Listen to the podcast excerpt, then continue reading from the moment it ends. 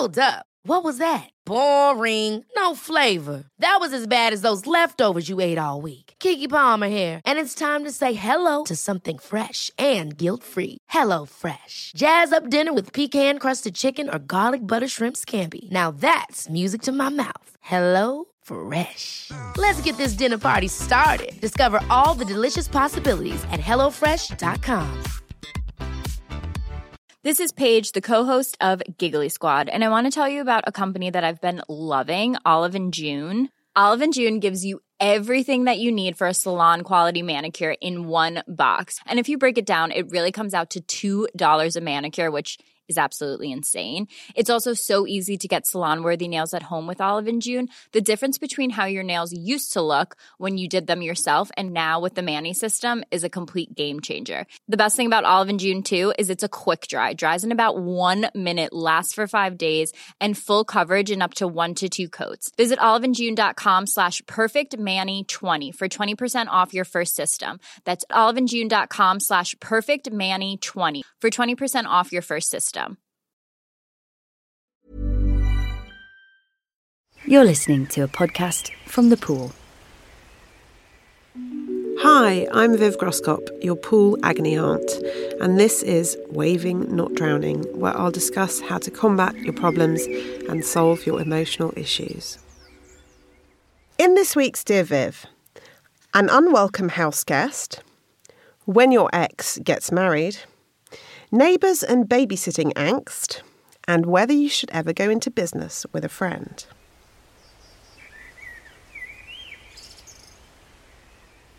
Our first question. Dear Viv, my brother's coming to stay in a few weeks. Last time he stayed, he ate absolutely everything in my fridge and cupboards, leaving me destitute. Of course, I'm exaggerating, but he definitely nibbled everything, even if he didn't outright clean me out of it. It really riles me. He stays over about three or four times a year whenever he has a meeting in Manchester, where I live. I have asked him to contribute to food costs before, but he's not got the hint. I don't want to be hiding stuff from him, e.g., my neighbour's homemade jam, lovely sausages from a farmer's market, or even just my favourite budget cheddar. But he just doesn't listen when I tell him not to eat certain stuff. Gah! I feel really silly writing in about this, but it's just so annoying. Oh, I love this letter. This might be the best letter we've ever had at Dear Viv. You are not being silly. A problem is a problem, and we all have things like this crop up all the time. I really want to know, by the way, about the provenance of your favourite budget cheddar, as you sound as if you are an extreme connoisseur of fine foods, and I reckon you would have an excellent taste in fromage. But, dear, dear, empty fridge owning sister, what are we going to do here and what is really going on? Reading between the lines, and as you suggest yourself at one point, this isn't really about the food itself or even the money.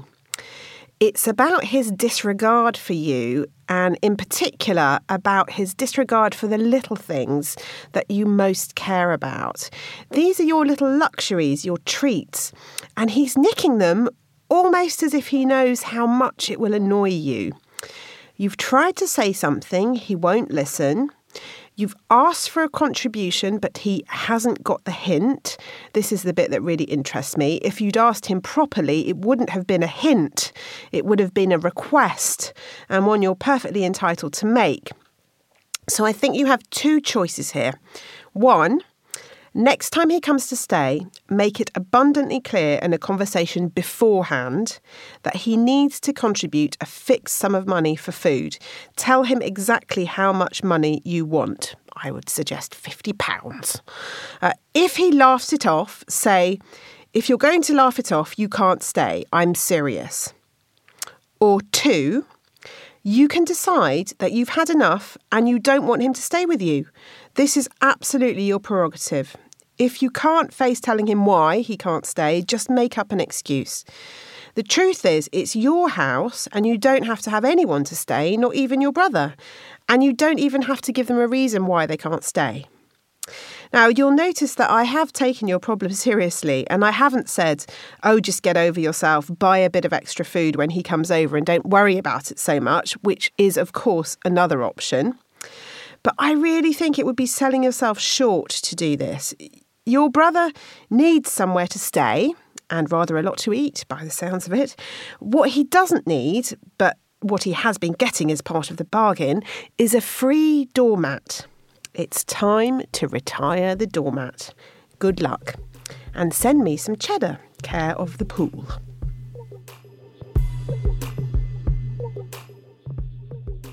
Our next question this week.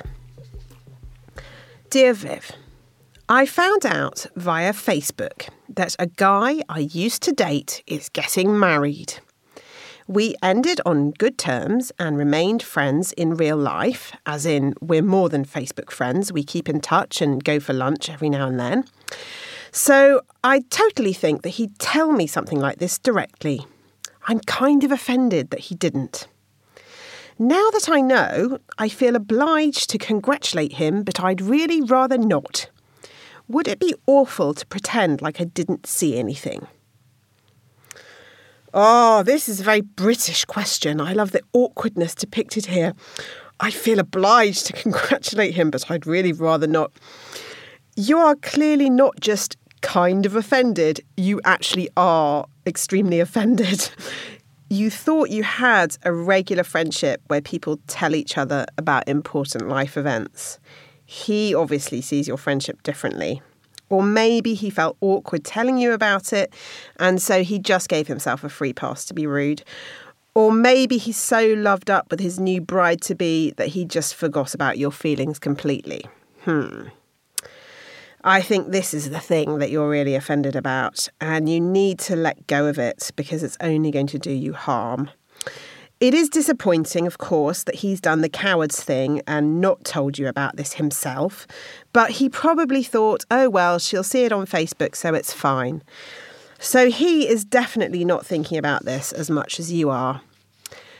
Would it be awful to pretend like you didn't see anything? I think maybe it would actually, because it would be sinking to his level. He was impolite and didn't treat you as a proper friend in keeping this news from you. But there's no need for you to also be a low down dirty rat just because he is. So take the moral high ground and say, next time you see him with a massive smile on your face, I saw your news on Facebook. Congratulations. Just swallow your hurt and move on. I would not expect an invite to the wedding, by the way. And if you do get that invitation, please promise me that you are already very busy on that day, okay?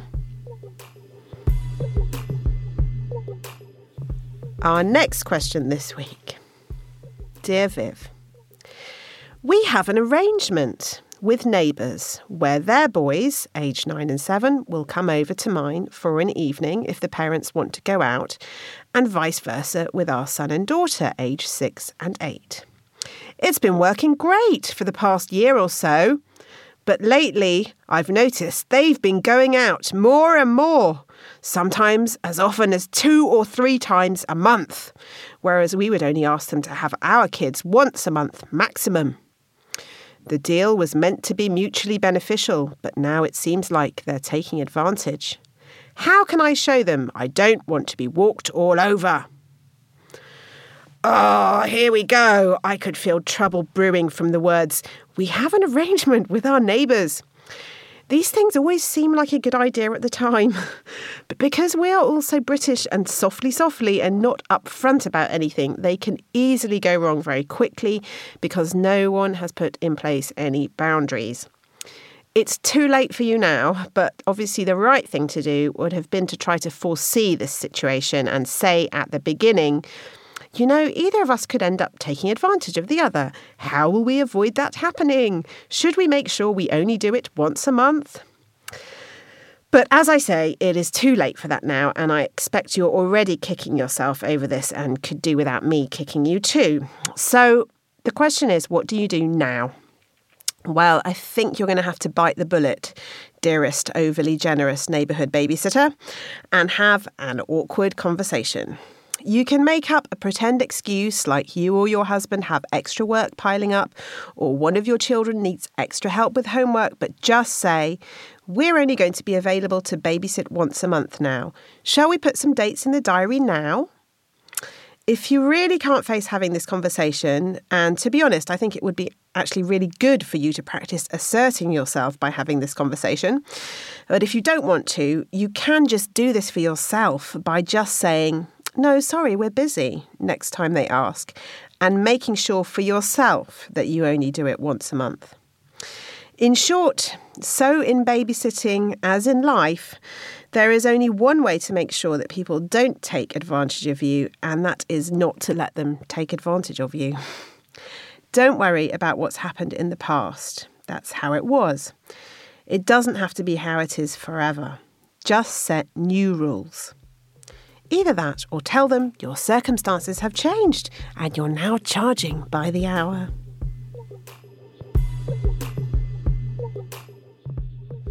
Our next question this week. Dear Viv, my best friend is really into making her own jewellery and is leaving her full time job to set it up as a proper business. I've always supported her in this, and since I was made redundant last month, she's asked me to join her as co founder. The problem is, I don't think we would work well together. She's flighty and impractical, where I'm more realistic and I'm worried about the cost and responsibility along with everything else. On the other hand, she's had a lot of interest from different people, and I feel like it could be a real success. But something just doesn't feel right about it. Should I take the plunge or bow out and leave her to it? Oh, these kind of letters always amuse me greatly. It's basically Dear Viv, I'm being asked to do something I think is a terrible idea, and I'm not that interested in it. On the other hand, if I walk away, will I regret it forever? Uh, the key for me in your letter, dear indifferent prospective jewellery business co founder, is when you say she's had a lot of interest from different people. This might be true. And it might also be true that you think this project could be a great success, and that indeed it will be a great success. But from your letter, I just feel like I'm not getting that much interest from you. It's one thing to support your friend as a friend in her endeavours, it's another to become her business partner in a project that you don't, in all honesty, seem that bothered about. Your letter actually made me sad in a way, as I think it's somehow typical of the decision making process for a lot of women, and I include myself in that at some times of my life. Uh, as you say yourself, something just doesn't feel right. I think that should always be enough to walk away. Trust your gut, trust your instinct. It's all that you have. Why do any of us doubt it? Why do any of us make ourselves do things or force ourselves to take decisions when deep inside we're thinking, something just doesn't feel right? It really is enough as a reason. There doesn't have to be anything bigger than that. Maybe actually it's the biggest reason. It's a giant red flag. Something just doesn't feel right it's not even a sign that something is actually wrong. And God bless your friend and her business. I'm sure it'll be great. But the fact that it's not right for you is reason enough to say, I will give you all the support as I can as a friend, but I don't want to be part of the business. You don't even have to say why. You can even say, I'm not even sure why. It just doesn't feel like the right thing for me in my life at the moment. If your friend is a decent person, she will not take this personally. I think part of the reason you're hesitating to take this decision, which I think, by the way, in your heart you have already taken, and it is a no, is that you don't want to have to say no to your friend. But it's fine to say no. Because in saying no to your friend, and I'm putting on my Oprah hat now, it's a massive Mexican sun hat with giant fake sunflowers on it. What you are really doing is saying yes to yourself. Now go and find the thing you really are interested in, the thing that somehow does just feel right.